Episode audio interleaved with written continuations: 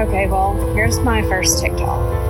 For everyone wondering why there are so many of us against the vaccine, maybe there's some of us whose father is actually in the ICU right now, about to have his arm amputated due to so many blood clots in his arm, on top of the double pneumonia, congestive heart failure,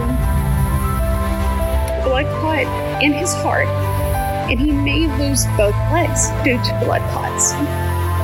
This is a perfectly healthy man who worked this whole garden all season long, plus two more that we have.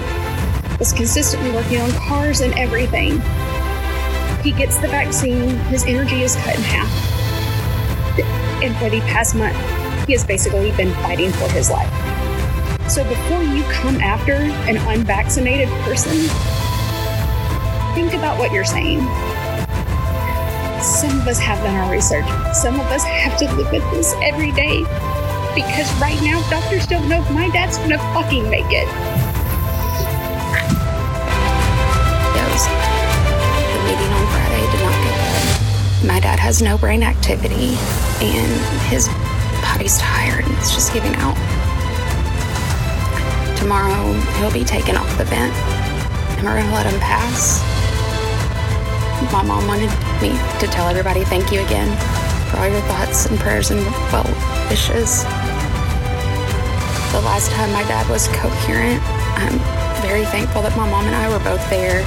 But one of the last things that my mom told him is if you're tired, it's okay. The day after is whenever he had the massive strokes and the brain bleed. So I believe that was the day that he actually went home. He hasn't been here. I'm thankful for the past week.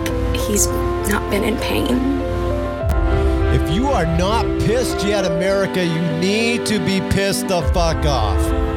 We're called No Filter Radio for a reason. We have no filter. We will not be censored. We will not let mainstream media, the government, or anybody control the words that come out of our mouths. That audio that you just heard should break the living hell out of your heart. It should have brought tears to your freaking eyes. This young lady will be on the show this Tuesday, the uh, sorry, the 9th.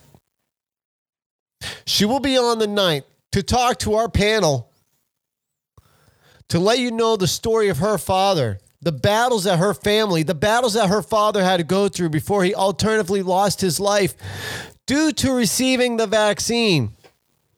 Mind you, this vaccine he took because he thought he was doing the right thing. He thought he was protecting his family.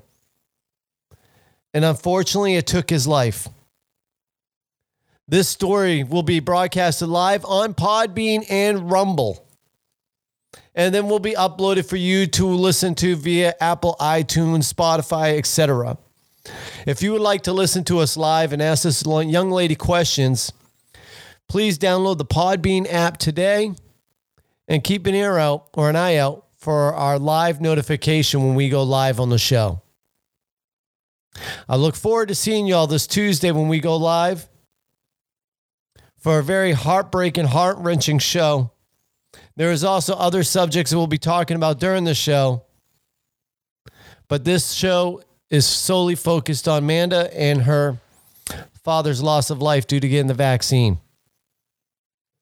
We will see y'all soon. Stay safe out there. God bless.